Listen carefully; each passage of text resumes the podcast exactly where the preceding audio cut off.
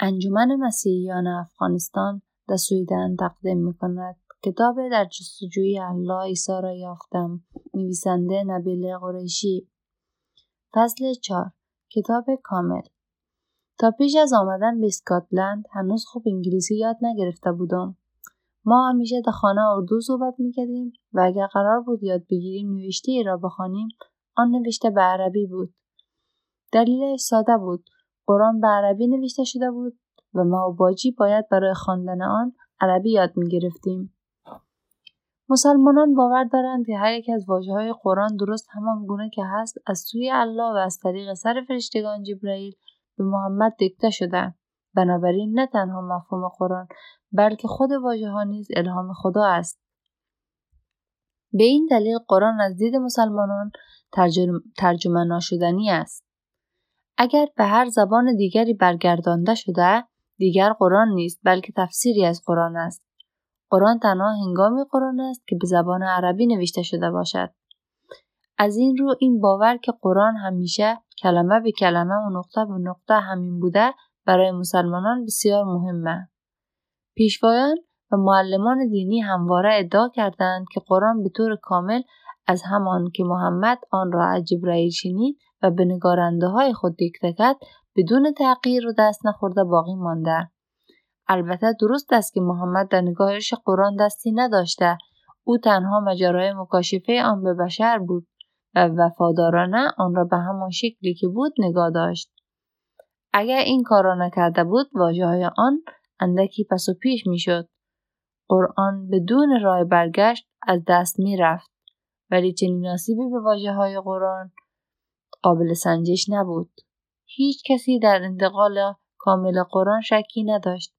کلام قرآن باید کامل باشد. در حقیقت تاکید بر خود واژه ها مسلمانان را از توجه به مفهوم آن دور می‌کرد. مسلمانانی که قرآن را همواره به عربی روخانی می‌کنند دیندار به شما میآیند. در حالی که به مسلمانانی که در مفهوم قرآن اندیشه می‌کنند عالم گفته می‌شود. دینداری افتخار بزرگی است و بیشتر مسلمانانی که در طول عمرم شناختن می توانستند سوره های زیادی از قرآن را از حفظ بخوانند ولی به ندرت می توانستند مفهوم یا محتوای آن آیه را توضیح دهند. امی فکرش این بود که هم خواندن قرآن و هم ترجمهش را به ما بیاموزد ولی روخانی مقدم بود. تا آنجا که یادم میآید هر روز امی یک کلاه کاسهای به رسم مسلمانان به سرم میگذاشت. مرا کنار خودش می و به من عربی خواندن میآموخت. ما با کتابی به نام القاعده به معنی راهنما شروع کردیم.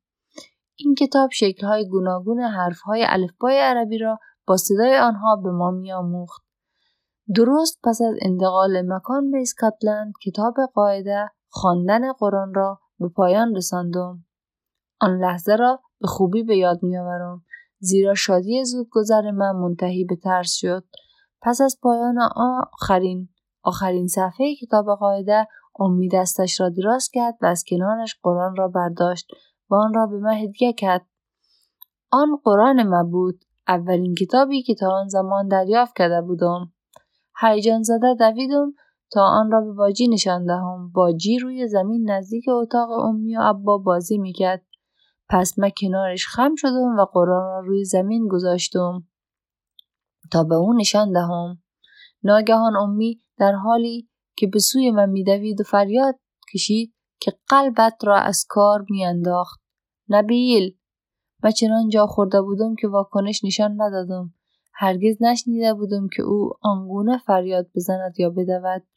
او در یک چشم به هم زدن قرآن را برداشت. هرگز قرآن را روی زمین نگذار. چشم. همیشه آن را بالا نگه دار همیشه بیشترین احترام را به آن, به آن بگذار. بیش از آن که به آن دست بزنی دستهایت را بشور. تنها با دست راست به آن دست بزن. آن تنها یک کلام نیست یک کتاب نیست. کلام خداست. با احترامی که شایسته خدا است با آن رفتار کن. چشم. جا برو. او خیلی ناراحت بود و من بیدرنگ آنجا را ترک کردم.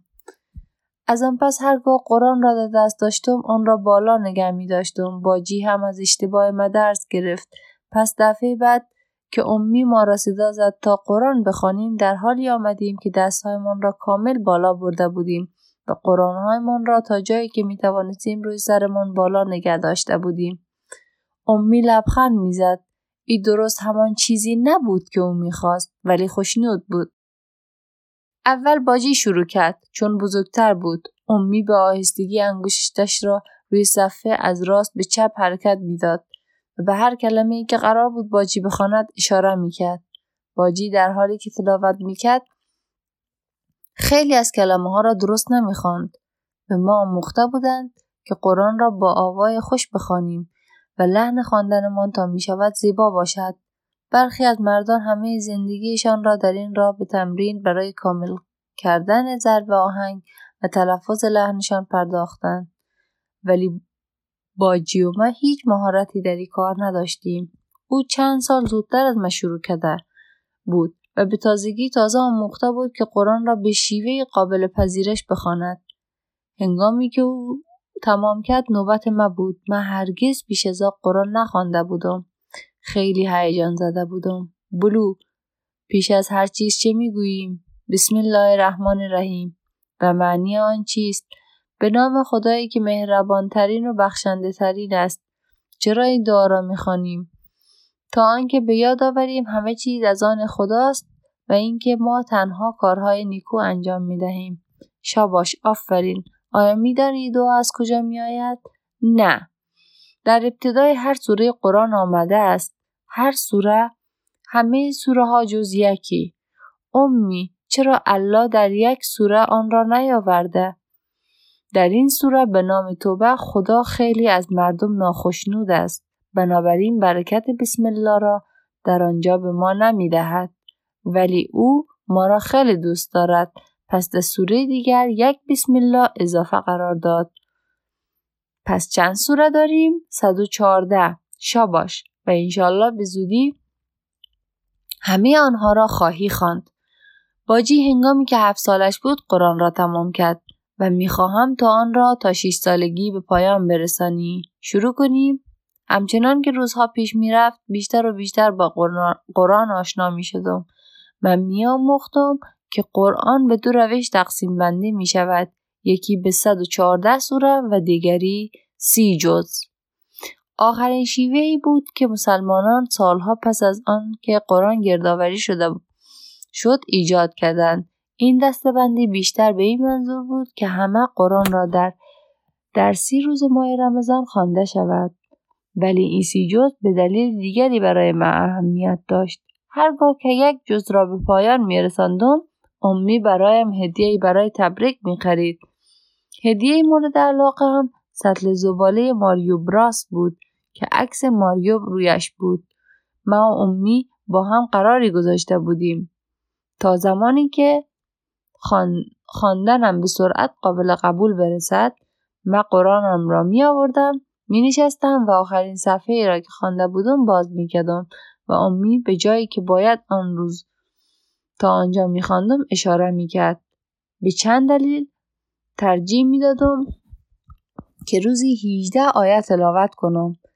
اگر امی برای آن روز آیه های بیشتری را برمی داشت من شکایت می کردم. و اگر کمتر برمی داشت چند آیه بیشتر می خواندم تا, او تا او را خوشحال کنم.